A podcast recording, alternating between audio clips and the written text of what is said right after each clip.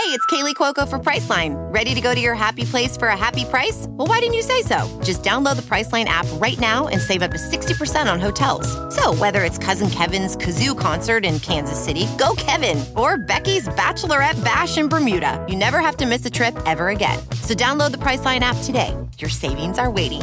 Go to your happy place for a happy price. Go to your happy price, Priceline.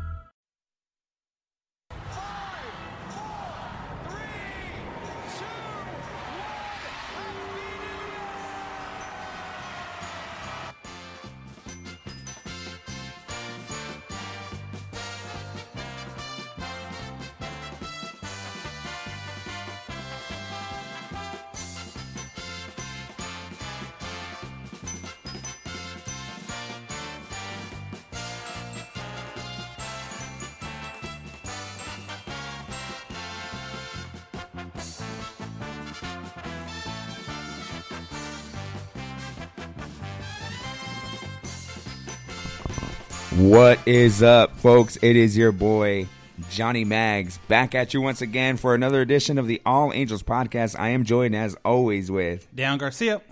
and some guy. uh, I don't know. He, He I- just showed up at your door. He looks familiar, but I don't know. I don't know. Uh, oh yeah, Chris the Curator Johnson. We are all here together finally. Yes. He didn't big time us this time. New year, new podcast. It feels like now with uh, Chris joining us. Yeah, it's a, a whole new, uh, whole new like. I don't know, man. I don't even know how, like if I'm doing this right or what I'm supposed to do. What do I do with my hands? Yeah. What do I do with my hands? I don't know. No, we got Chris here, uh, Dan here. We're all uh, we're all and the in- return of the Curators Chronicles coming later. exactly. We're all uh, in studio, and I say I'd say that in air quotes.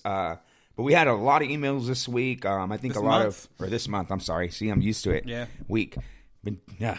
But anyway, we have a lot of emails, and I think it's because it's a new year.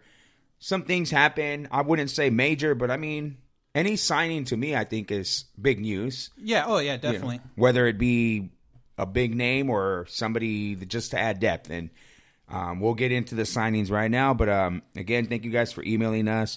This is our first show of the year of 2019, so we're excited about that.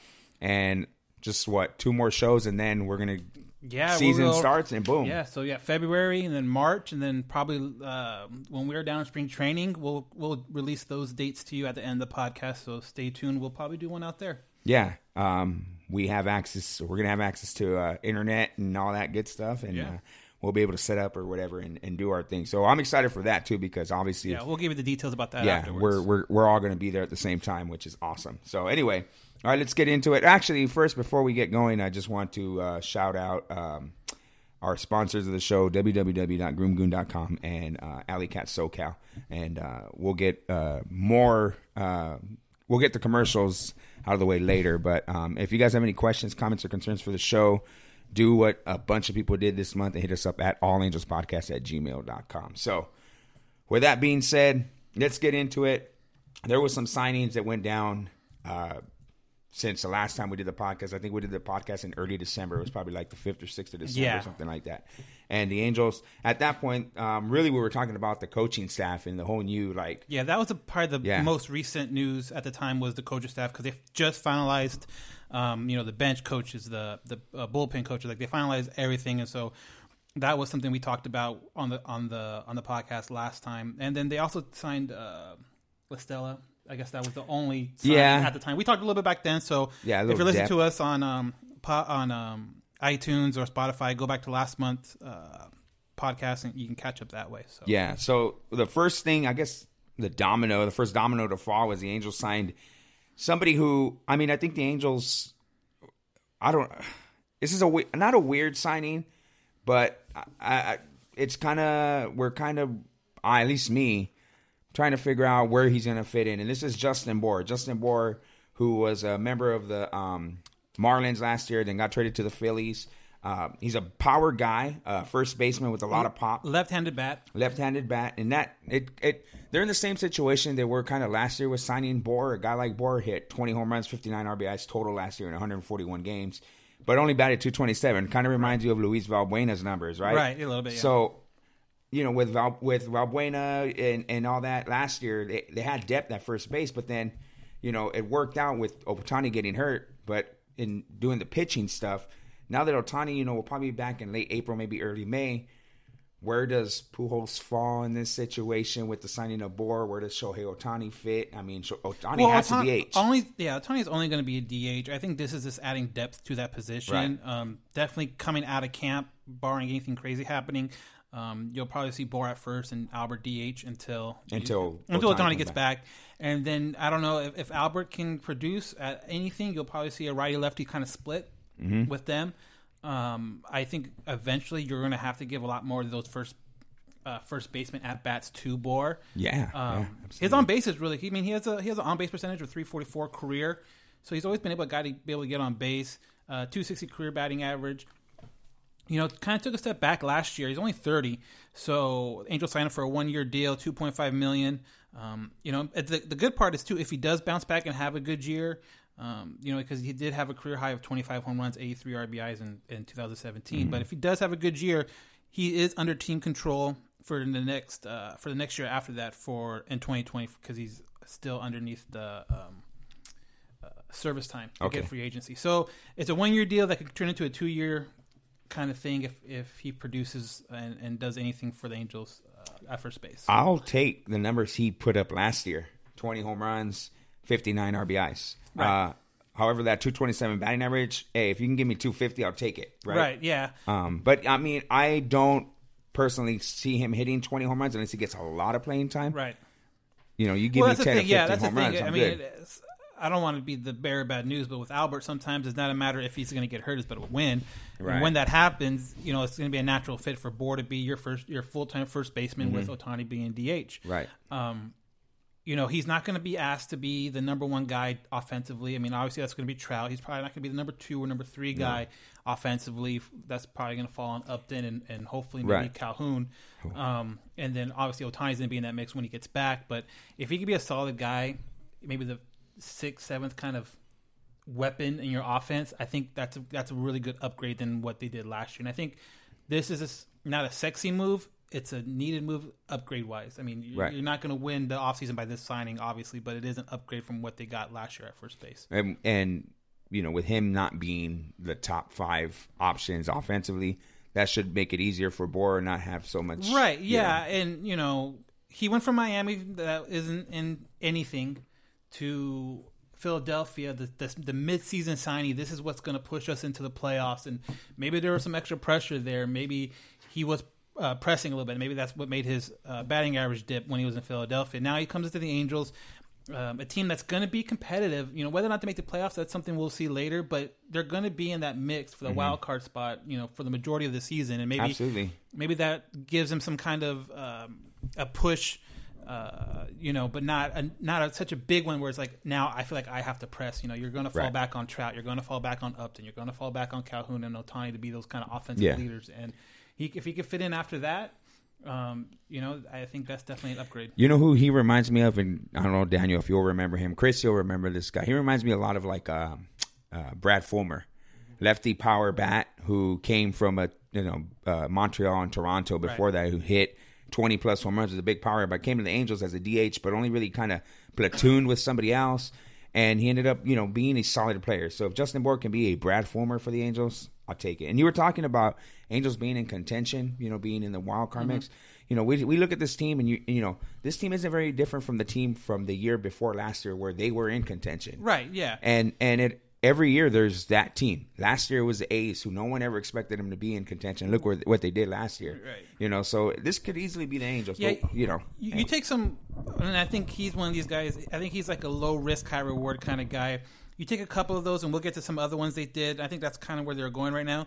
And if they hit, not only do you have a team that can produce, but you're doing it at a at a rate where um, you're not breaking the bank. You're not putting yourself in financial turmoil, I guess, for years down the line. And I think that with um, you know, with obviously with Trout coming up in the next few years, that's something that the Angels are really uh, conscious about doing is not putting themselves in a situation where they're going to be tied up Right. with all these extra millions of dollars in these guys that are going to be like 33, 34, 35 yeah, when that time yeah. comes. Because look, look where we're at with Albert Pujols right now. Right. You know, I mean, we're we're talking about him taking innings from somebody who potentially can hit us 25, 30 home runs, Right. just because he's got a big contract and he's on our team. So, let's get into the next signing, which was something that was a signing who, that I personally like because I feel like I feel like there's a high upside to this signing. Actually, the two next the next two signings we're going to talk about. But first, let's talk about the Matt, uh, Matt Harvey signing. The Angels signed, signed Matt Harvey to a one year deal, about 11 million with incentives. Looks to be about 12.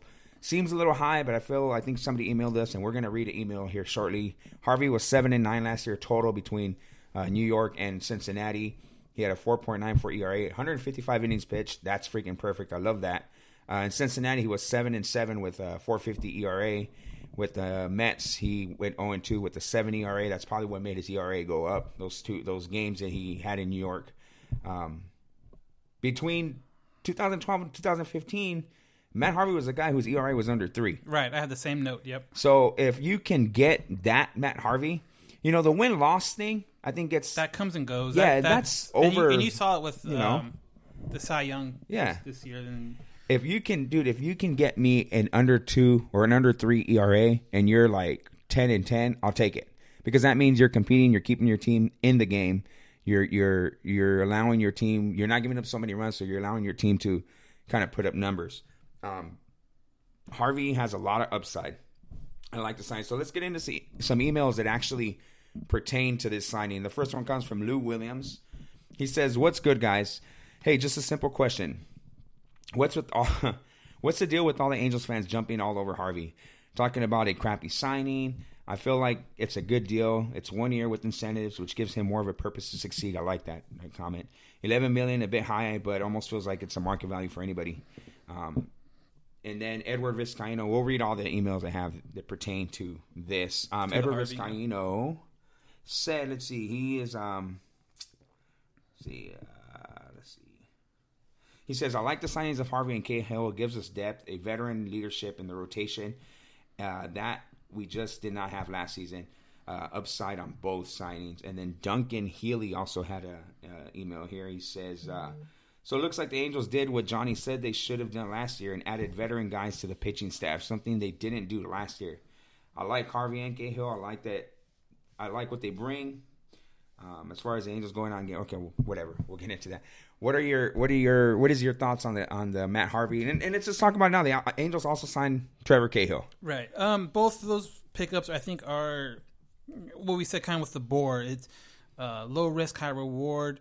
Um, I'll go with Harvey first. I mean, kind of like what you said. If he pitched 155 innings this next year coming up, he he would have been, or this last year with the Angels, he would have been second most innings amongst pitchers. So Yeah. um, there's definitely some need of.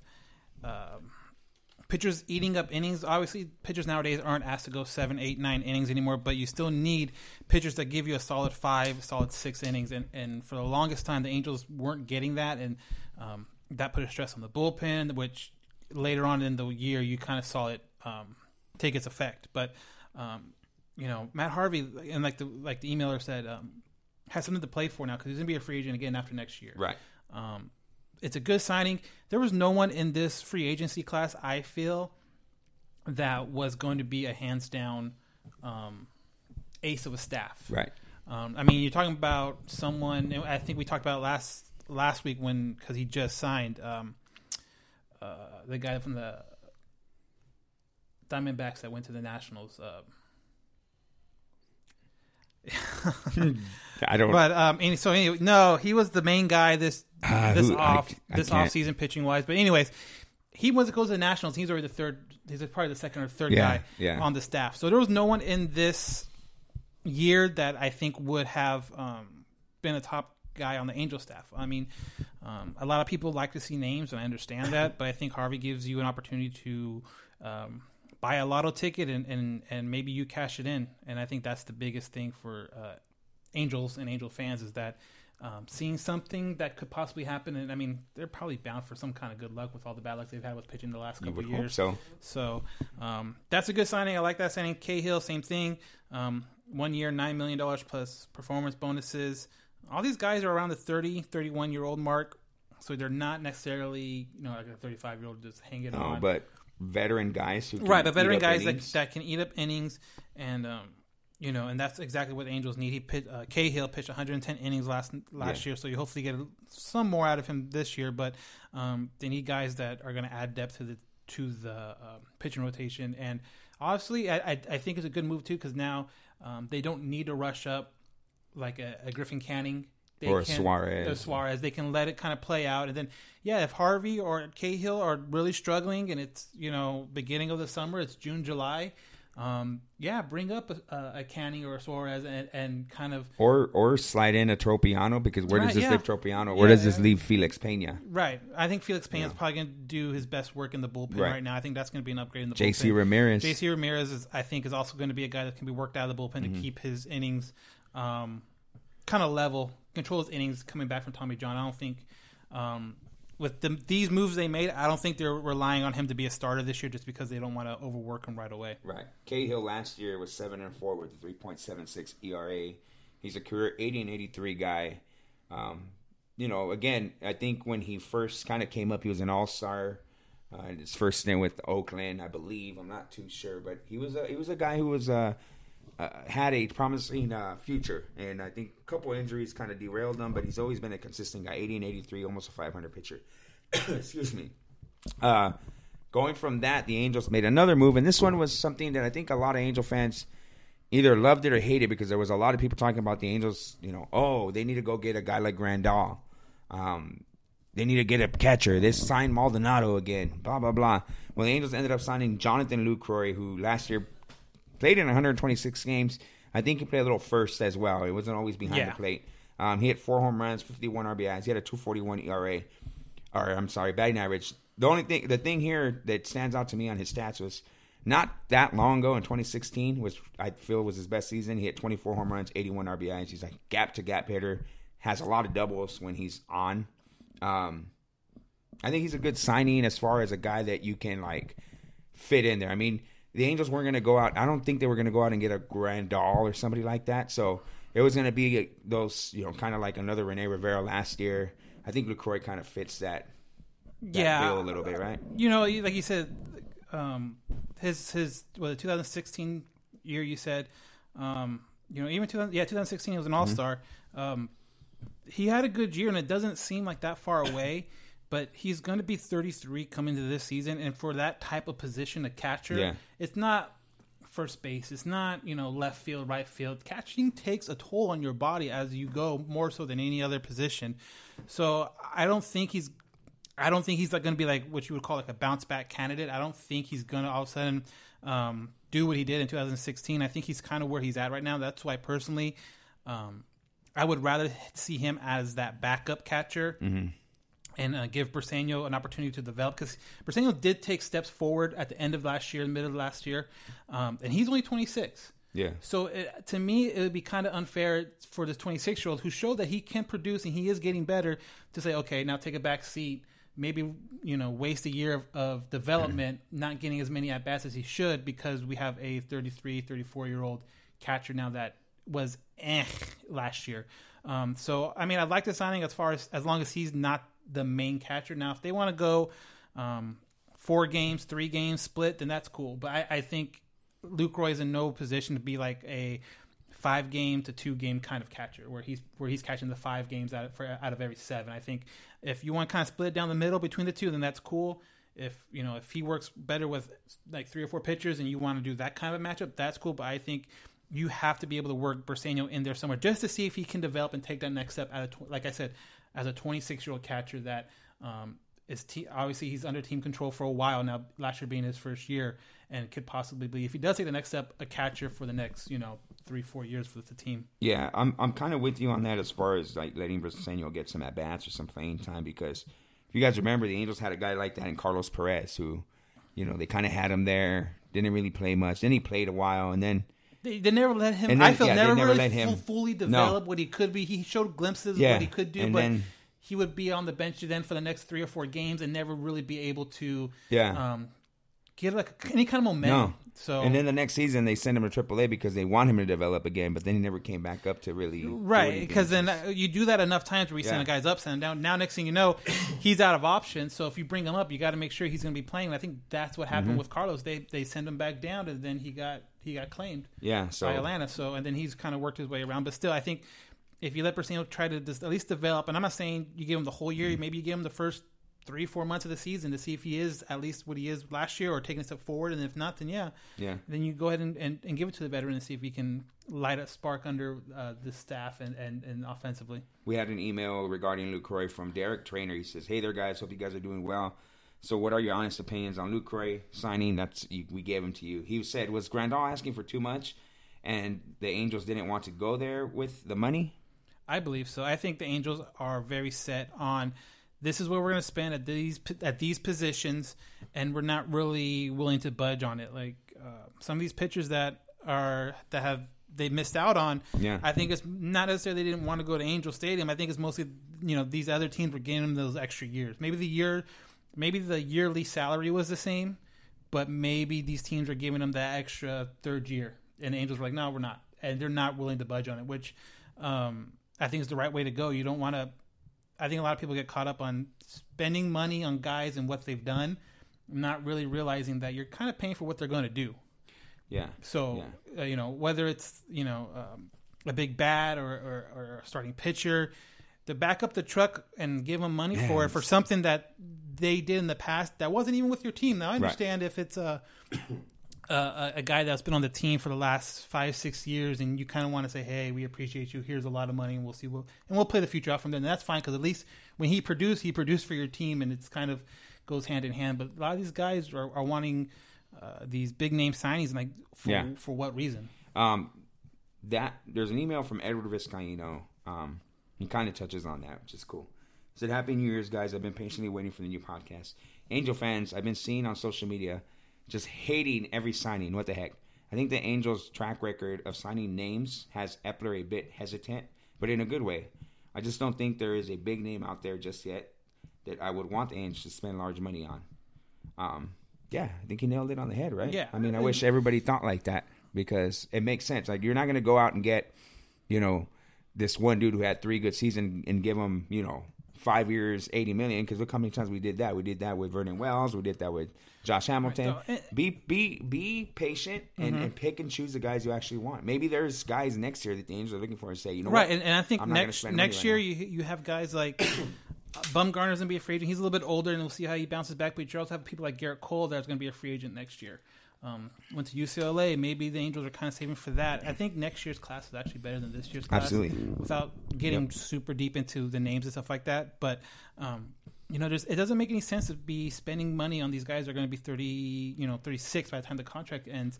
Um, the most valuable thing now with teams is in house um, players because they're they're affordable, they're homegrown, so you don't you don't waste you know a, a draft pick by signing them and sending a draft pick somewhere else. You're not you know backing up a ton of money on them.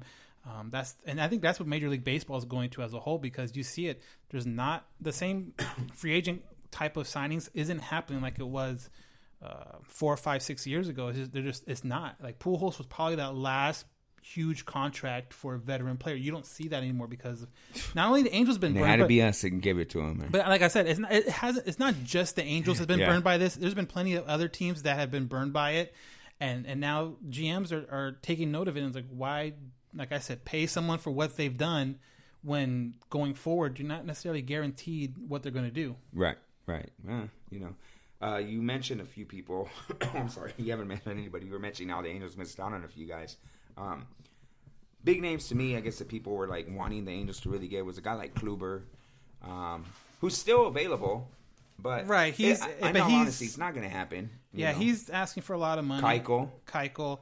Um, Keuchel again is a guy that's probably um, money wise out of out of what the Angels want to spend, and mostly because too you got to remember, Keuchel was like the three in Houston. Like, yeah, maybe he might be a one, maybe he might be a two, in in in Anaheim, but realistically, he's not one of those guys that is a um, for the money you're going to pay him, you're not. He's not that kind of a pitcher. He's not a front line going to dominate every single time. Well, yeah, not. I'm not gonna. I don't. I wouldn't want the Angels to give him five years, ninety million. Right. I don't Ex- want exactly. happen. Yeah. So, um, and then I kind of look at it like this: like you have Skaggs, you have Haney.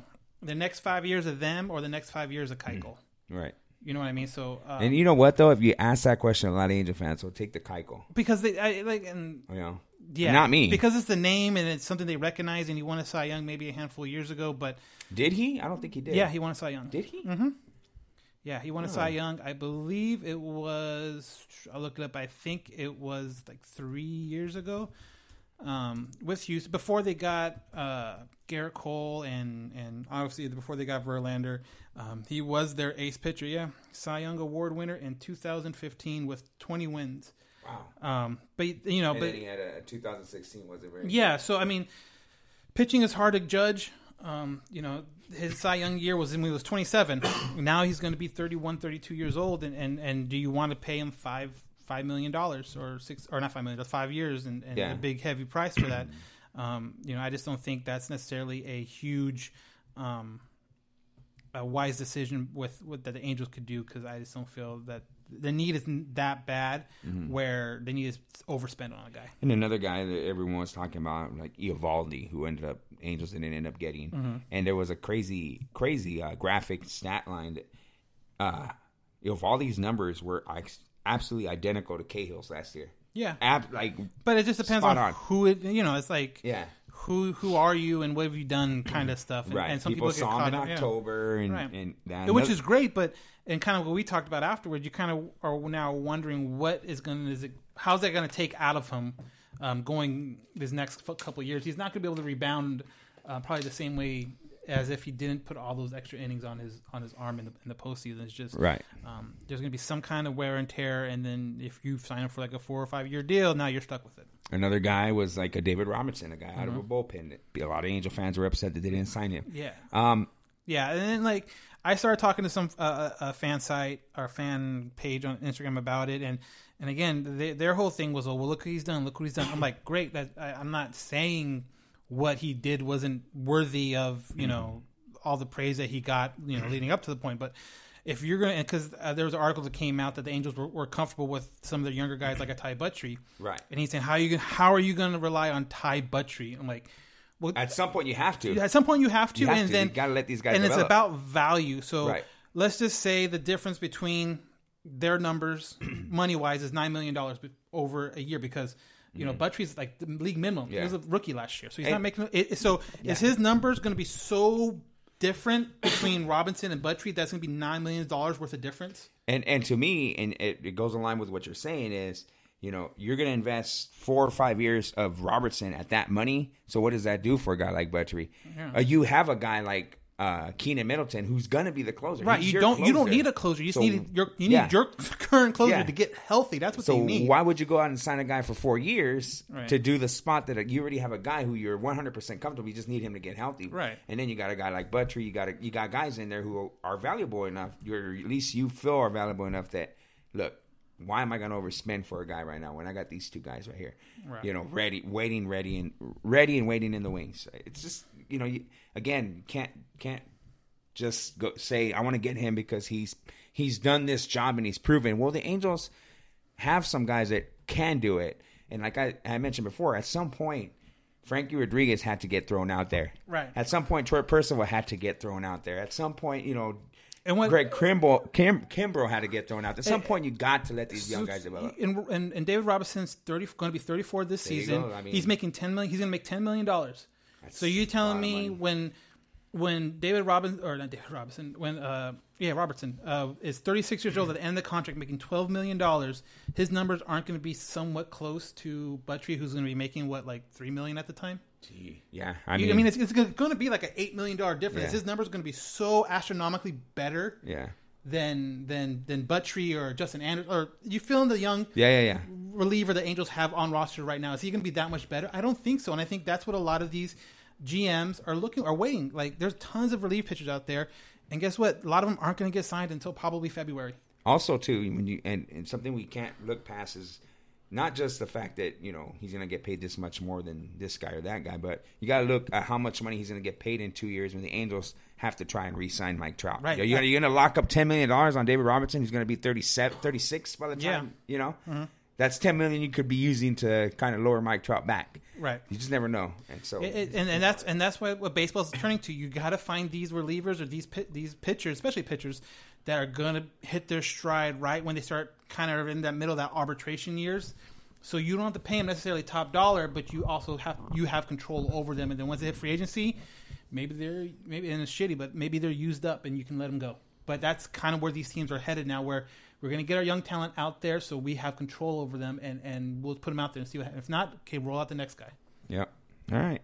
Um, anybody else that what stood out to you that we Um, missed out on? Missed out on? Yeah, I mean, you have the normal uh, like relievers. Everyone the big relievers. So you got like a Zach Britton that signed with um, that signed I think not too long ago with New York. Three uh, three million or three years for thirty Oh, nine yeah, I guess the Angels were pretty involved in that. Joe right? Kelly is now um, Dodger. Dodger. That's three years for twenty five million. Thirty one years old, and then starter wise, you uh, people wanted like AJ Happ, but he signed for two years and thirty. Talk about older guy- old guy. 30, two years for 34 million. Now he's in New York. Um, you've had a couple, I guess, re-signees, I guess, so to add more depth to the pitching rotation for the Angels. Angels uh, claimed back Parker Bridwell Mm-hmm. from the Yankees after him being a Yankee for I think two months or Yeah, something, something crazy like like that. that. And they re-signed Alex Meyer to a minor league deal. So Right. again, if you know the shit hits the fan, you have these young arms that can come up and at least do something. Depth. It's Yeah, depth, I think depth. I think this is more of a depth year than a um, Yeah. all star. This is something that did, they didn't do last year. They didn't go out and they didn't get Right. like a Harvey and Cahill. They just they weren't even because you know last year was a, a large list of guys who were who were like that too that they didn't go out and sign. Right. They signed these guys last this year, and then they re-added Bridwell and Meyer for the depth. You just never know what's going to happen. So Yeah, I think that's the biggest thing. Um, you're always going to have the depth there, and I think that's the biggest need for the Angels, or has been for the Angels um, for a while now. Is is the, the the depth. So when someone comes gets injured, you have someone that can come up and produce right away. You're not not relying on a reliever. Um, you know, a couple games out of the week. Cool, right on. So that wraps up the whole kind of the news of the month of December into today. Um, those are the signings. Those are the moves at the Angels. If we missed anything, we're sorry. Um, you know, we try to be as thorough as we can. We're gonna take a quick break. We're gonna go to commercial when we come One- back from the break. Oh, what? One thing before the break, um, I want to talk to you about, and, and you know, probably because you're a little more familiar about it than, than Chris or I, but um, sad news with the Angels organization, and, and it was kind of a freak act, not accident, but it was kind of just weird how we got done talking on the podcast, recording a podcast That day. that that night, That and night. then maybe. Two, two hours, hours? Yeah. Mm-hmm. two and a half hours later, you know, you get the you get the alerts and everything like that about um, the passing of Luis Valbuena and, and me and Chris knowing your relationship Mm-hmm. and how that was. Um, you know, for the for the people that have just started listening or maybe don't know, um, can you talk a little bit about your relationship with Luis, how it came to be, and, and, and your thoughts on it? Luis was a, a, a great guy who I mean you guys I mean you guys didn't have to know him personally to know that he was a great guy. I Right. mean his personality like totally radiated through the screen and stuff and the TV screen and you watch him play. I felt like him being at the ballpark made him like a little kid. He was a totally little kid. Like every time you talked to him when he was on the even when he wasn't on the ball field, I think him playing baseball was what he wanted to do. Got him out of the country that he lived in and all that the poverty and all that stuff and he was very grateful for that. He was a man of God too as well. Um, my relationship with Luis it started back in like 2005. He was a prospect for the Mariners, uh, playing in Inland Empire for the 66ers. That was the Mariners organization at the time. My brother worked like he was assistant to media relations, so my brother's job was to kind of gather up the players after games, and get them like interviews for the radio, all that, all that stuff. So, uh, my brother uh, speak me, and my brothers both speak Spanish, so you know we were able to talk to these 18, 19 year old guys from Venezuela, the Dominican, who don't know much English. So we talked to these guys, and they they kind of just came towards us because hey, these guys know Spanish. We could talk to them, and we do favors for them. Like, hey, man, can you, you know, can you um, can you get me like these CDs or can CDs, what are those? Yeah, That's yeah. how long ago you know it yeah. was. Can you burn me these CDs, or can you? Is there any? Is there any way you could take me to the store because they don't know where the store is? You know, um, they're li- they're living, you know, in an apartment, or they're living with um, what do you call the people that? Like sponsors almost. yeah, like what do they call those people? Like the booster club, booster, like uh, adopted family. They're living with adopted families and stuff. So um, I got to know them through there. We became really good friends through there. Just kind of kept in contact. And the weird thing is, uh, my fiance's dad is uh, best friends with Carlos Guillen. Carlos Guillen, being Venezuelan, has a actual, you know, just coach, like has like a clinic out there in Venezuela. Obviously, Valbuena, Asdrubal Cabrera, guys like that are from Venezuelan, um, know Carlos Guillen. So through that, my future father-in-law got to know Luis Valbuena as well. Crazy small world.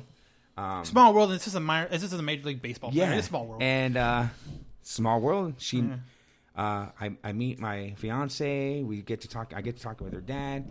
We start talking about all these players. He's driving Luis's car. I know Luis Valbuena. We start talking. It's crazy how just that ended up happening, and uh, it's just a small world how that worked out. But uh, Luis is a very good friend of um, um, my fiance's dad as well. Um, he, my fiance's dad, my future father-in-law would um, make sure that Luis was set up for spring training because my my he lives in Arizona in, in Buckeye, and he would find uh, Luis's rental s- space for the spring training. He would do all that stuff. He'd store his car in his garage and all that stuff. And uh, so we all had that connection with Luis. He was a great, great person. Great to me. Great to my kids. Great to Jessica, my fiance. Great to father-in-law. And uh, always, whenever we needed tickets to the game, or he was a phone call away. Ever we needed anything from, he was just there. So even even when the, the, the clubhouse kid had a run to get him on the field, Yeah. like that. Hey, this guy is saying that he knows you. Yeah, like, oh yeah, I forgot. Okay, yeah, he's it, good. it happened quite often where it was like uh, Luis uh, didn't get us. A t- hey, uh, yeah, we're here for we got tickets from Luis Valbuena. Yeah, no one's written down. Crap. Can you call him or you can? Yeah, they'd run down the kid, come back. Yeah, they know him. Put him on the list. Yeah, he's good. Yeah. So, um, but no, other than that, I mean, Luis left behind a, um, couple kids, a wife, and um, bunch of friends, man. And it was just a tragic way for it to end because um, a guy who loved baseball so much and the bat flips, what he's going to be remembered for, and yeah. uh, he played. I the- think just his overall kind of kid-like enthusiasm when he played the game is something that, regardless if you thought he the Angels held on to him too long or not long enough or whatever, um, that always kind of shone through in his person. Not only on the field but in the dugout. You got the. Um, the, the Mike Mike Trout juice was originally uh, I think something Louis juice. yeah, Louis Louis juice. juice, and then that took on its whole Mike's thing. secret stuff. Yeah, so that I mean, it kind of seems like whenever the Angels clubhouse started doing something, it- you can trace it back to Luis doing it first. Right. Everyone's been like, "Oh, okay, he's having a good time. Let's go with it." Kind yeah. of deal. So one thing that a lot of people might not know, and um, that I do know, is that Luis is um, when Luis was growing up, he. I'm not lying to you guys. I swear to God, I put this on everything. Luis, Luis, at least from what he told us, was that he always wanted to be an Angel. That was the team he wanted to play for, and the reason, yeah, and the reason was because uh, the team, that he, that his favorite team in Venezuela, um, the colors were the same, were kind of similar, and he always wanted to be on a major league team. And the first team he saw that had similar colors was the Angels, and he saw the team uh, on baseball cards, and he just he's a, a man of God, and he's all, oh, they're Angels, Yeah. perfect. I don't, he always wanted to be an Angel, so at least you know, I mean, yeah, it's pretty crazy, but um, yeah, man, it's it's just a, a terrible two weeks there for us, for me and, and, and my fiance. That night we we barely slept, and uh, it's just you know it's sad, but you know you got to move along, and um, this is not gonna be the same without him. I know this spring training is gonna be totally different, but it's cool. Um, you know we. We were so used to being VIP for the last two years. Now it's kind of like, oh wow, back okay, with let's us see. normal folks. But it's all good. But um, I'd rather have him here than you know uh, anything else. But whatever, you know, it, it it is what it is, and hopefully he's up there, and uh, I'm sure he is, and he's uh, gonna cheer on the Angels in 2019. I'm sure. All right. Well, thank you for that. Thank you for sharing, and um, we'll be back after the commercials.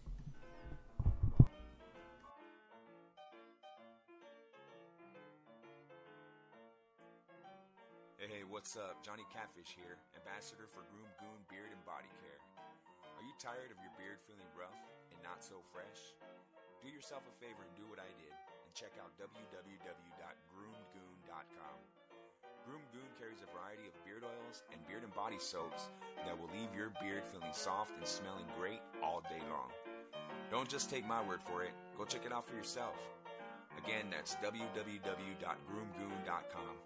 And at checkout, use discount code CATFISH the Goon, all one word, CATFISH the Goon. And receive 15% off your purchase.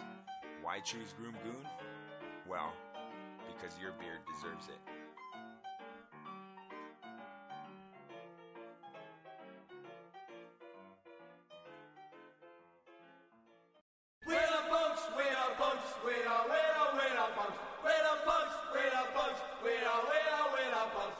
Is Hook Vicious. Listen to my show, The Punk Corner, on KJ Epic Radio, every Thursday from 5 p.m. to 7 p.m. This is Jo Adell here with the Los Angeles Angels. You're listening to the All Angels podcast. What is up? We are back. Thank you to our sponsors once again. They're, you know, with their do- donations that gave us that gives us the uh, the- Equipment. the, equipment, and the um, I guess you would call it our our podcast home. Yeah, Our- there you go. Yeah. Yeah. So um, yeah, Our and network. yeah, yeah, our network, our our uh, RSS feed that allows us to be on Spotify, on Apple iTunes, and on Google Play. Um, anyway, Anyway, Anyway, moving on. Uh, a segment on the show that we always have is uh, the poll question. Daniel, take it take it away, man. yes, for new listeners or people just here um, that maybe haven't heard before, every week or will be every week once we start, you know, the actual weekly format. But normally before podcast, we will post a um, poll question and uh, just go over the topic when uh, the podcast airs, and can be about Angel baseball, can be outside Angel baseball, but um, this week uh, this poll question for this week has to do, of course, with Mike Trout and the news about him. Everyone trying to get um, the Angels in some kind of um, way to, to to re-sign him and making him want to come back. So the poll question was, um, what's more important for to ensure that Mike Trout resigns here with the Angels? Is it success now or success past you know 2020 when he becomes a free agent? So. Um, the obviously my result or my I guess not my result my vote was success past 2020 because um, it's great to resign and, and put out a winner now but if all if you're winning now and, and all your main players are like 35 when he becomes a free agency when he becomes a free agent he'll see that and be kind of you know out Great minds think alike. Because I, I answered the same way because I feel like winning now, sure, it's important, but if you know you're looking to sign with a team for which could probably be your last deal for major money, you want to make sure that this team is able Set to up. compete and set up for years later. You don't. That's okay. Maybe you do know what the Philadelphia Phillies are going to do, but you're not in the organization to fill it out. So you're, Right. you know, if the Angels maybe make these moves here and there, set you up for 2020, and you say, "Man, I could see this team really be successful moving forward." Um, it gives him gives him way more, you know, uh, confidence to sign with Right. the team. Be stay with the team that he's been here with his whole career. Right. It'd give him that extra little umph to say, "Yeah, I want to stay stay here. I want to stay here and play with Jo Adell. I want to stay here and play with Jahmai Jones." Yeah, You and, know what I mean? and I think, the, and, I, and the majority of the people agreed with us. Uh, Sixty-seven percent of the people said success past 2020 will be the biggest factor um, compared to success success now. Um, yeah, like you said, um, what it's going to be super attractive, I think, to Trout that hey, I get to play center field, and this kid over here, Joe, is going to be able to play you know right field with me or left field with me, and have a great kind of dynamic duo in, in the outfield, and then Brandon Marsh could be there, you know. Um, then you look at some of these pitching prospects that are coming Griffin up. Canning, Griffin Canning, Suarez. you know, uh, Heaney and Skaggs are still fairly young. They'll still be in the mix then. Um, you know, and, and you, you're going to have like a Jordyn Adams type, maybe um, fill in for after, um, you know, Simmons. So now you have another dynamic kind of player there, or, or, or um, Kevin Maitan can be playing third base or whatever. You know, there's a lot of depth in that Angel farm system that hasn't been there in a long while, and a lot of these guys are kind of their target date will be you know twenty you know late 2019 yeah late 2020. yeah late 2019 or 2019 early 2020 or even like 2021 where these guys are going to be making their major league debut and and hopefully with the Angels organization but when Trout sees these you know three out of the top you know 15 prospects are going to be on the field around the time he's up for free agency um, I don't see how that's not a attractive um, uh, aspect to to Trout re-signing because winning's not guaranteed. You can sign the best players in the world doesn't mean they're going to win. Yeah, yeah. So we're in agreement there. So from one segment of sh- our show that's a fixture to another segment of our show who hasn't been much of a fixture, but I'm going to read a few a few things here. All right, Lou Williams or no Lamar Washington. Where the hell is Curator Chronicles? Uh, Duncan Healy. Where's Chris? Is he okay? Should we put an all points bulletin? Will I be seeing his picture on the back of a milk carton? Let's see. Uh, there's another one. Uh, Daniel Ortega. Hey, so the real question in 2019 where's Chris the curator? So without further ado, folks, it is about that time on the All Angels podcast for your favorite segment of the show, The Curator's Chronicles.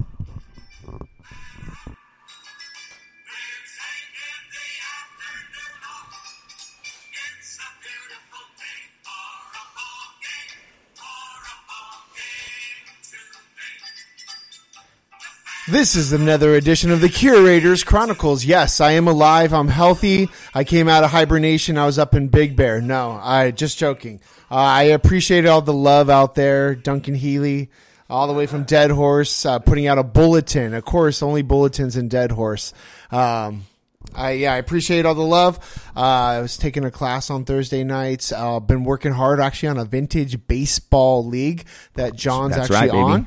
So uh, we're playing vintage baseball, 1886 Spalding rules. So I've been kind of consumed with that, but it's good to be back. Um, feels awesome, um, and looking forward to the 2019 season. So with this edition of the Curators Chronicles in the year 2000, good year for me. Is the year I graduated high school, so that kind of dates me a little bit. But it was the year of the new millennium, and if you guys all remember remember that with the Y2K bug. So uh, not a lot going on in January uh, when it comes to Angels history, but again, reading from a book um, that was the Trusted Guide by the Angels Journal by John Snyder. Uh, this week in January of 2000, January 11th, 10 days after the dawn of the new millennium and the end of worries about the Y2K problem. If you guys remember that, we thought all those computers weren't going to recognize the date, and there's going to be a mass cata- catastrophe and, and hysteria. Oh, yeah, I the remember. Angels avoid hysteria. I just threw that in there. And sign Scott Spiezio, most recently with the Athletics as a oh. free agent. I like how the description says the dawn of the new millennium. Have you guys, John remembers that the Angels, or there's a 2002 kind of a documentary called The Red Dawn Rises. Yes. And so if you think about it though, without Spiezio, Yeah. do the Angels win the 2002 World Series? No, they don't. They don't, right? No. I guess you can make a case for every player. Everybody had a role. Right. But if you remember game six, yeah. he hits a three run home run. Angels are down, I believe it's 5 0, nothing. 5 Yep. They come back, put up inning. six runs, seventh inning, um, and beyond. And to take a force of game seven, in which, you know, the rest is history. Uh, fun fact uh, a lot of you guys that are around the stadium, if you go out into right field, um, just kind of old by the old bullpen where it's just kind of an alleyway out there. There is a red seat, and that's where Spiezio's home run ball actually hit. So they replaced it with the red seat, just like at Fenway Park. Um, there's a red seat that marks Ted Williams. I forgot how far that home run was, but it's the furthest home run hit at the ballpark. So that's kind of a cool thing that the Angels did do. Um, Spiezio's career, he went on to win another World Series, I believe, with the Cardinals Yep, with uh, David Eckstein. 06. So two former Angels uh, kind of going along, um, winning another World Series. His career kind of, you know, dwindled after that. Had some substance abuse issues. Uh, there's a whole lot of crazy stuff that I read on Wikipedia before we came. We don't was, have to get he was also that. in a band called Sandfrog. Sandfrog. I was trying to remember the band's name, but it's kind of like heavy metal esque, right? Mm-hmm. Yeah. Uh, he went on to play some semi pro ball. Um, kind of had. I looked at some numbers. They were pretty bad. Yeah, I I felt like we it, could put up those numbers on for our vintage baseball Smudge team. Pots. Smudge Pots. Uh, shameless plug at Riverside Smudge Pots on Instagram. Follow the journey. Um, working on my mustache. That's I've also been doing that. That so since we last met, I've been working on that mustache, the curl. Um, another fun fact about uh, Scott Spiezio is he's from Joliet, Illinois. And John, here's a question for you: Who else, famous persons from Joliet, Illinois? Sounds super familiar, and I know I know this because as soon as you said Joliet, something clicked in my head. I can't think about it right now. You give up. I do. Rudy Ruettiger. Rudy oh, of yeah, Notre it Dame Notre Dame. football fame. Damn it. And then everyone, even if you're a baseball fan, Joliet. sports fan, Rudy was a good movie. But yeah, he grew up in Joliet, the same town as Rudy Ruettiger. I don't know if they cross circles or anything like that, but uh, Maybe. who knows? Yeah, Ask, that'd be something. I saw that. I'm like, wow, Joliet. Yeah, that'd be something for the Dose Leprechauns. I bet you Jason would have answered that quickly. yeah, he would have got that. So that's all. That wraps up another edition of the Curators Chronicles. Glad to be back in the new year, and I uh, my resolution is to be here more often and not big time y'all. But uh, thanks for having me back and caring about me and my well being. And and the pot and the emailers too. They cared about you. Yeah, I, I you. appreciate that. There you go. That was another edition of the Curators Chronicles. So now that that Chris is. uh, been introduced, we could we could ask him some of the questions now that we have here. You know, we, there's some emails here that uh, we haven't read quite yet, or we only read half because they didn't pertain to what we were talking about. Um, so let's let's start off with Lamar uh, Washington. I didn't um, read his email, so we'll read it now. he said. Um, getting there, fellas. It's right around the corner. Spring training. The rotation, the rotation isn't world beaters, but solid. I feel like this is a better season. This is that. I feel like it's better than last season. It's a matter of staying healthy. You guys think the Angels are done, or do you all think we can pick someone up right around February or March? What are your thoughts on that, Daniel? I, I don't think the Angels are necessarily done signing people, um, especially reliever help. I, like I said earlier, I think they're just kind of waiting for the market to go down and add depth. I don't I, I don't see them making like a huge splash, but I do think that they'll sign someone. Um, I'm kind of interested to see where. Um, oh, I'll wait for this for another one. Uh, I know email you're going to bring Yeah. up later, but um, yeah, I think they're going to sign someone else bullpen wise, get help there. Um, but you're right. The, the the starting rotation isn't necessarily world beaters, but I think there's a lot of potential there. When potential can be a dangerous word. Um, We've been living on potential for yeah, about four so years. that's what I'm saying. It, it could be Yeah. it could be a, it could be a kind of a dangerous situation when it comes to that. But um, when you have people like um, Skaggs, Heaney, um, you know Jaime Barría, we can't forget him. He had a great rookie year. So um, you know the big names, I guess, are not the big names, but the names the Angels have in their starting. I wouldn't say rotation, but in the names they can pull out and make a rotation out of would be Skaggs, Heaney, Cahill, Barría, Pena, Tropeano, Bridwell, Peters, Canning, and Suarez. So, um, and then JC in the you know June, July ish kind of. But I I, I, I like that. I, I you left out Harvey. Harvey. Yeah, sorry, I went too fast. Yeah. But you know, I think between those names, you can you can have a, a I wouldn't say like a top three uh, rotation, but I think you can get have a top ten, you know, seven, eight um, rotation in there um, if everyone can stay healthy. I think Well, that's the biggest That thing. the, Lamar said it. It said it's a matter of staying healthy. Mm-hmm. I mean, again, like I just mentioned, we've been living on the potential of Garrett Richards for the last four years, Right. hoping that potential uh, of Heaney and Skaggs. Yeah, I think now again with the acquisition of Harvey and Cahill, it's going to take a little pressure off these guys to eat up innings and, and be those inning eater kind of guys. Right, I think so too. Yeah. So um, I, I like the signings, man. Excuse me. Uh, next email, we read half of it from uh, uh, Edward Vizcaino. Um, he said, "Oh no, I think I read this whole thing. Did I read this one? Yeah, I read this whole one. Let's go to uh, let's go to Duncan Healy. Duncan, uh, let's see. He said, okay, yeah. He said, um, he says, I like the Harvey Cahill, uh, what they could bring as far as the Angels going going out. Or see, sorry. Okay, as far as the Angels going out and getting Keuchel, I just don't want them to overspend on them. Angels fans really want them to just get anybody with the name, and that's what you've been saying. Uh, still kind of curious to see if the Angels uh, yet. See, kind of curious. Kind of worded wrong here, but I'm trying here. Uh, kind of curious to see if the Angels go and get an Asdrubal Cabrera or Josh Harrison type guy for second or third, or will they go for with a Fletcher, Fletcher or Rengifo?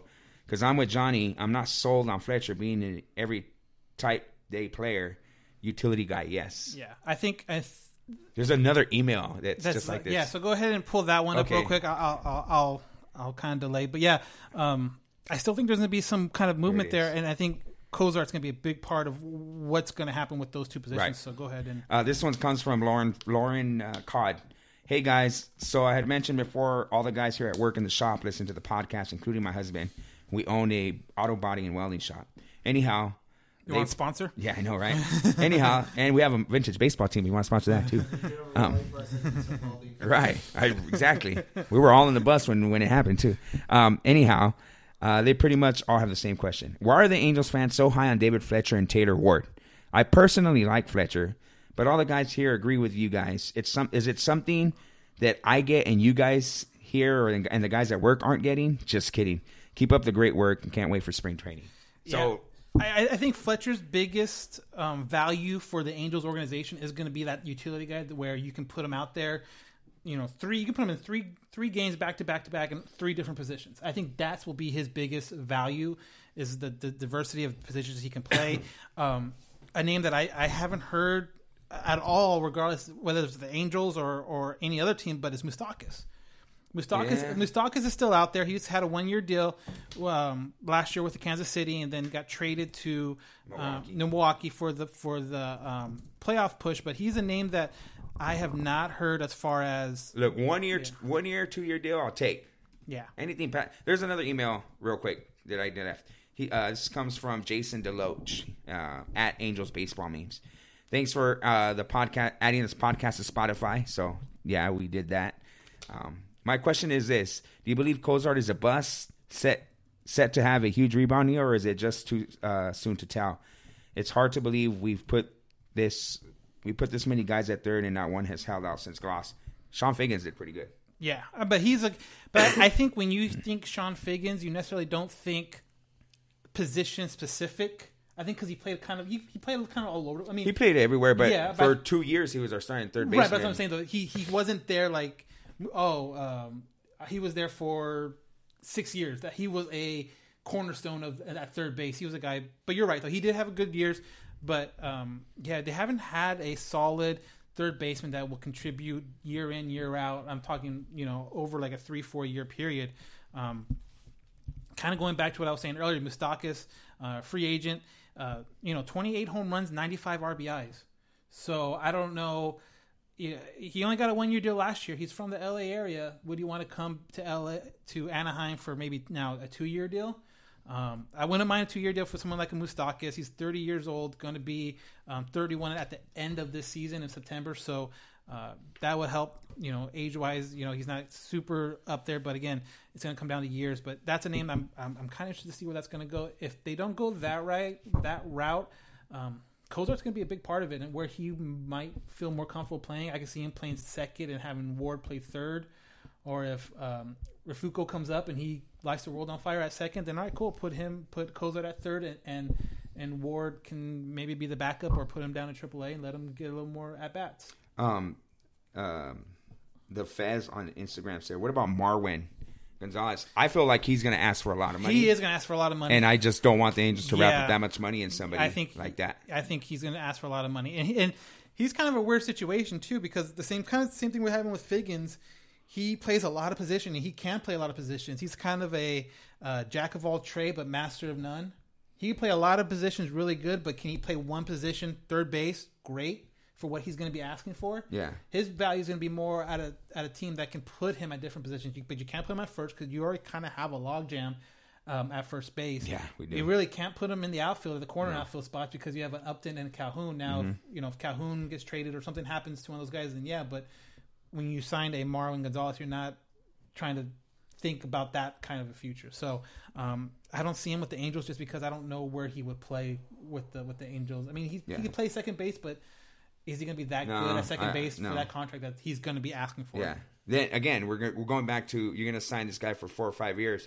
What's that going to do to a guy like Fingo, who's lighting the world on fire? Them, who's you know Angels are high on. Right, and gonna he's super young, and, Yeah. and as soon as he calls up, you have six years Yeah. of him guaranteed. Yeah. Um, Man, Don't- we're getting tons of uh, comments on the Instagram right now.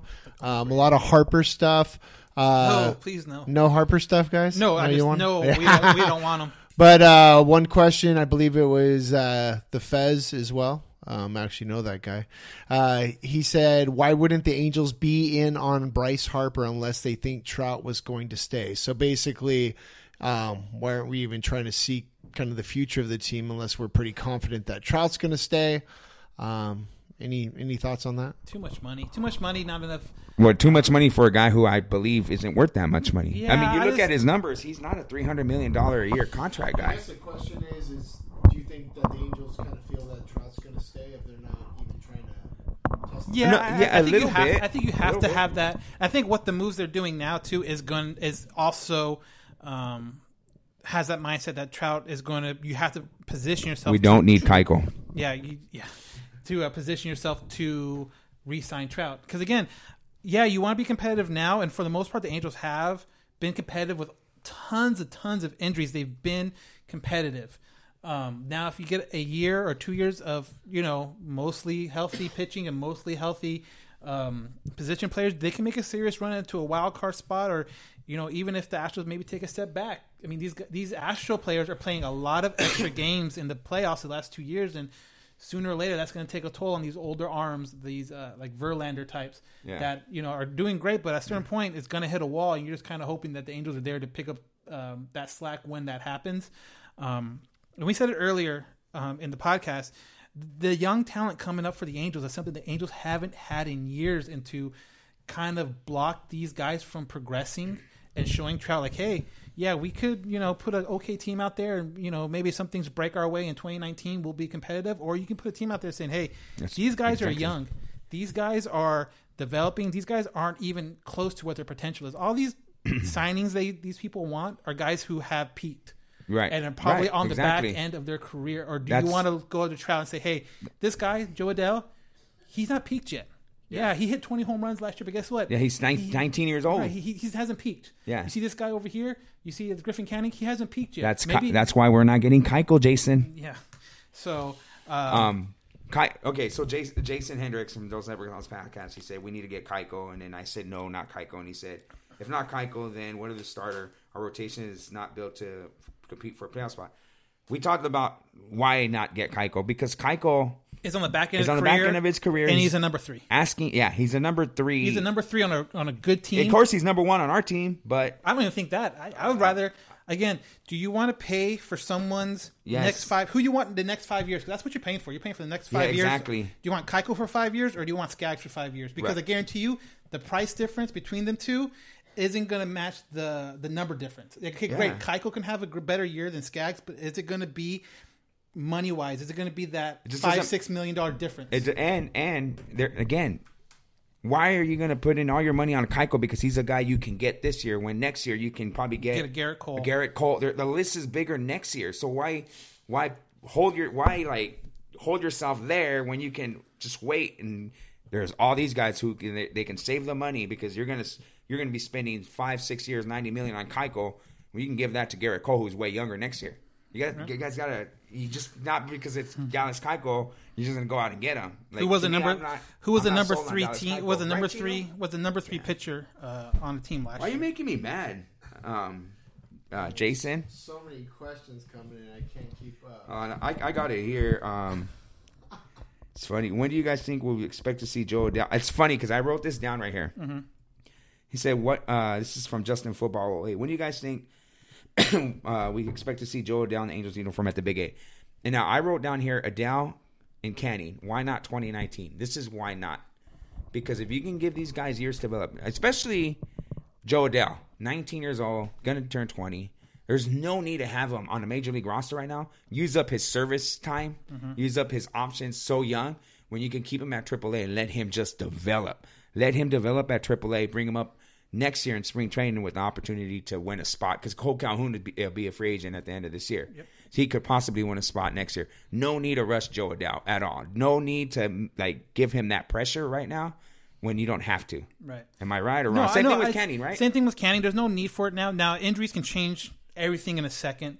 Um, Adell, I, I, I, if he does get brought up in 19, it's going to be towards the end of the year. Um, but I don't see why not. He'll probably start in Double A. You can see him in Double A probably for another like two months, and then have him pop up to Salt Lake and see what he does there. Because Salt Lake, um, you know, it's going to be a step up in competition, and and you you've seen him, we've seen him in person a number of times, and he has that it, he has that confidence, he has that um, mentality that you like to see, where he he'll he'll go up to bat, something doesn't go his way, he strikes out, he he you know. Um, grounds out or something. He comes back, he's in his notebook making notes about, hey, this pitcher does this, this pitcher does that. You'd like to see that of a young player. Um, you know, for Angel fans, I've seen him in the Futures game, did very well. Um, but yeah, I, I, can see him at the end of 19, but definitely in, in the 2020. And again, that's going to be part of the whole Trout um, re-signing, uh, you know, pitch. It's like, hey, mm-hmm. look at Joe. He was only up with the Angels for you know, you know, two months, and you've seen what he can do uh, in person? Do you want to be a part of that outfield? Now you right. have Joe. You're going to have Trout. Maybe you have Brandon Marsh. Maybe you have another um, young outfielder that um, is there. Maybe Jordyn Adams. Jordyn Adams or someone. You know, it's, uh, so um, this young talent, I think, is the number one reason why Trout will re-sign with the Angels, not some pitcher. Not Dallas Keuchel. Not Dallas Jason. Keuchel, not Dallas Keuchel. Not Dallas Keuchel. Not Matt Harvey. Not Trevor Cahill. These guys aren't the reason why uh, Trout's going to resign. It's going to be it's going to be Jahmai Jones. It's going to be Jo Adell. It's going to be Griffin Canning. It's going to be um, you know all these young athletes coming up that are going to be able to be, help him win a championship. You know, um, Tom Duino mentioned um, on my comment on Jo Adell being in AAA. He said Double A, not AAA. He's too raw. Man, he is well developed, Tom. Like we saw him every day in San Bernardino. This he's, guy, he is he's raw he's as far raw. as talent, athleticism yeah. wise. But this guy, he's his head and shoulders better than anybody on the field and San Bernardino. He was doing good in, when he got called up to Double A. He did pretty damn good for himself. So if he's so good at Double A, there's no reason to move him. Why not move him to Triple A? Because then he's going to be, you know, the the best player on this lower level league when he should be playing Triple A, not Major League. Let him sit there in Triple A. Yeah, maybe start him off in Double A this year. Yeah, I think that's move up by the end of the year. I think that's going to be the biggest thing is he's going to be in the Double A starting this oh, year. yeah, he'll start maybe a month or two in a um, triple A. Yeah. Um, Jason also says, "Tell Daniel that UCF sucks. Don't dodge me." He said. Okay, yeah, UCF. That's great. You want to? We can have another podcast on that too. But UCF, yeah, no starting quarterback that's been lighting the world on fire. We can, I can go into that. Justin Football says Adell is beast. Yeah, he is beast. Um, yeah, I don't. I think I've read all the emails. I'm going through here and I'm I'm trying to see, but I think I read them all. Um, other than, um, a few other little things that we're gonna. I mean, that's. Do you have anything else? Um, is there other anything, than other than our announcement of, about spring training dates? Uh, I'm good with what what. what announcement on spring training? Yeah, I mean, tell the people. People what, are asking. About people are asking. Well, yeah. About, so well, we we want to tell, but we got people asking, and for the Instagram crowd, we're gonna right. hold off. I'm telling you on Instagram, so we're gonna make you have to subscribe and listen to this podcast and know when we are going to be out in spring training and and, and the weekend and, and our whole deal. So if you're on Instagram Live right now, which I bet you a bunch of you are, um, we're going to cut it right now when we do the, the announcement, and you're going to have to go uh, subscribe on uh, iTunes, uh, Google Play, Spotify. Um, if there's another new way out there to get it, send us an email or send us a direct yeah. message. We'll find a way to put it out there. But um, there's no excuse not to be out there and, and subscribe. Because so, we're we're going to be out there, guys, and you know, all three of us. Yeah, all of us are going to be out there, and you know how we do. Um, we'll have some stuff for you guys. We, yeah. I mean, I don't. We haven't really talked about what we're gonna do yet, like quite. But you know how we do. You know the we curator. Have, we have the days and games uh, locked as far as it's, where we're gonna be. And, and so we do it big. You know the curator and his button game is strong.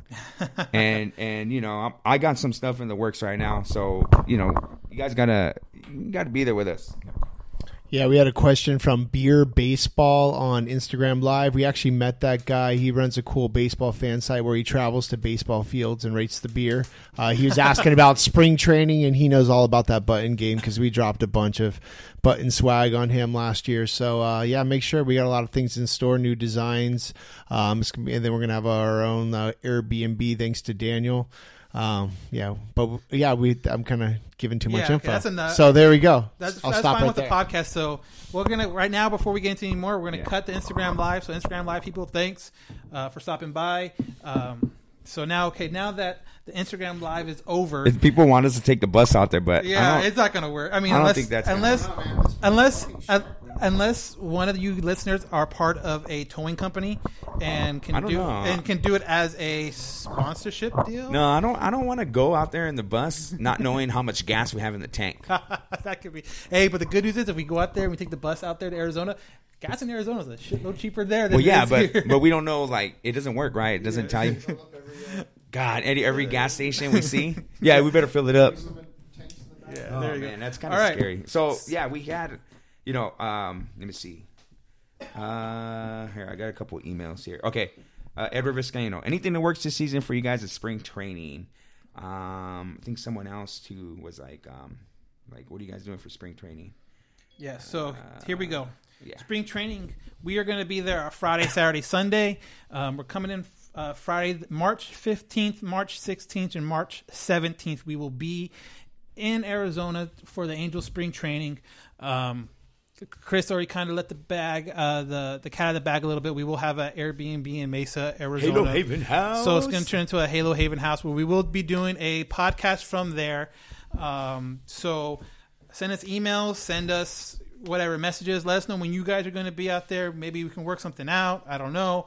Um, we're not trying to get like too rowdy because, like I said, it's an Airbnb. I need a good rating so I can do this again later. Um, and not be like these guys trash my house. Don't let them rent your house or anything like that. So nothing too crazy. Um, have a nice little spread, but um, yeah, this will be the first year we are going to go to all three. All three of us are going to be in the same same time. Yeah, man, I can't wait. Um, man, I wish we could like, uh, like do the whole DJ setup like you guys did last year for Dodger Haven, but you know, nah, it's all good. But no, I can't wait to be out there and then kind of just getting to know the fans of Halo Haven. You know, people that, that follow the podcast, the people that follow the page on Instagram and on Right. Facebook. I, we've met a lot of you uh, guys, you know, at the tailgates that we've had last year. I remember on an opening day. Uh, Chris and I met a bunch of people Right. that were like, "Oh, you know, oh, we listened to the show. Or where's Daniel? Daniel, you weren't there opening day. I have to go to work this Yeah. year though. This year's different. Yeah. This year will be different. Yeah, and uh, so it'd be cool to see those those people that say, "Hey, are you guys going to spring training? Or are you guys at spring training?" We'll all be there at the same Yeah. time. Uh, last year, I remember uh, I was there first, and then Chris, Chris showed up, later, and you weren't I able to didn't- I wasn't go. able to go. I got had a wedding. So people were kind of like confused. Well, where the heck's Halo Haven? Yeah, Are they here or not? What's going on? So, yeah, so Friday the fifteenth is a split squad split squad game. Not sure which one we're going to go to. Either they're going to be at what San Francisco's in what in Scottsdale. Scottsdale, or home against Arizona. Shoot, I said we go home, home Um, baby. And then Saturday the sixteenth is going to be Cleveland at home at Tempe Diablo, and then Sunday the seventeenth is going to be away in Peoria. Against Okay, then San maybe we can do the home game on Saturday. Yeah. Yeah. So, um, so those are the games we're going to be at. Um, like I said, we'll be out there all weekend. We'll have our own little place to hang out. Um, but yeah, if you're going to be down there, send us an email, send us a direct message, and, and let us know what's up, and, and we'll try to figure something out for the fans. And who knows, maybe this will be our first live audience uh, podcast out there if we get enough people out there. Yeah, man, that'd be awesome. Uh, we were the first podcast ever under the Big A, um, you know, so let's be the first podcast ever at Tempe Diablo Stadium, Yeah. live from the parking lot So- or from the fields. Yeah, make sure you subscribe, and we'll be talking about it as it gets closer and closer with more stuff uh, that we're going to do, giveaways and all that stuff. So make sure you subscribe and, and listen to next month's uh, podcast. We'll have like sneak peeks of the stuff we're Yeah, doing. I know. go. Yeah, definitely follow us on Instagram. I mean, I don't know what the curator has in store, but um, the buttons, I'm sure, right? Yeah, definitely uh, follow us on Instagram and Twitter, and we'll probably start posting pictures of stuff we're going to be taking out there. Um, Halo underscore Haven um, on both Ins- Instagram and um, Twitter. And then, like you said earlier, email us at allangelspodcast at gmail.com. allangelspodcast at gmail.com. Absolutely. Any questions, comments, concerns? You got questions for the next show? Let us know. Um, again, if anything like major happens within between now and our February show, we'll probably jump on Instagram live again. We'll do an Instagram Yep, live definitely. feed or whatever. But other than that, we're gonna do a show in February, a show in March, and then possibly a live show from spring training. Yep. And then April, when the season starts, back to regular Weekly. weekly, podcast. So. Um, we can't wait for 2019. Um, Angels aren't done yet. I feel like maybe they still got a few things up their sleeve. Um, one rumor was uh, the two the two relievers from San Francisco, We'll get into that next time if but it um, happens. it's it's nothing major right now. If it doesn't happen, no big deal. You know, we're good. Other than that, man, um, we're gonna wrap up the show. We'll catch you guys next month. Again, like Daniel said, follow us on all social media platforms. I'm Johnny Mags, I'm Dan Garcia. and you've listened to another edition of the All Angels Podcast. Hiring? With Indeed, your search is over. If you need to hire, you need Indeed. Indeed is your matching and hiring platform with over 350 million global monthly visitors, according to Indeed data, and a matching engine that helps you find quality candidates fast. Ditch the busy work. Use Indeed for scheduling, screening, and messaging so you can connect with candidates faster. Listeners of this show will get a $75 sponsored job credit to get your jobs more visibility at Indeed.com slash match. Just go to Indeed.com slash match right now and support our show by saying you heard about Indeed on this podcast. Indeed.com slash match. Terms and conditions apply. Need to hire? You need Indeed. Welding instructor Alex DeClaire knows firsthand how VR training platforms like ForgeFX can help meet the demand for skilled workers. Anywhere you go look, there's going to be a shortage of welders. VR training can help welding students learn the skills they need to begin and advance in their career. The beauty of virtual reality is it simulates that exact muscle memory that they need. Explore more stories like Alex's at meta.com slash metaverse impact.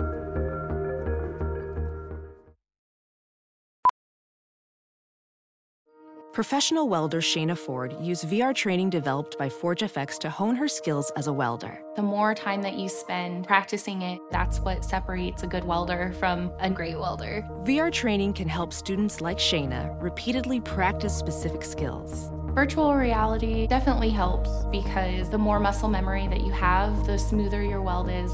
Explore more stories like Shayna's at meta.com slash metaverse impact.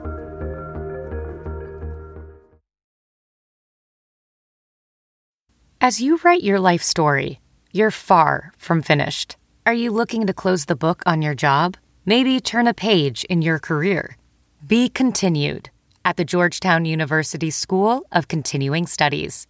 Our professional master's degrees and certificates are designed to meet you where you are and take you where you want to go. At Georgetown SCS, the learning never stops, and neither do you. Write your next chapter. Be continued at scs.georgetown.edu slash podcast.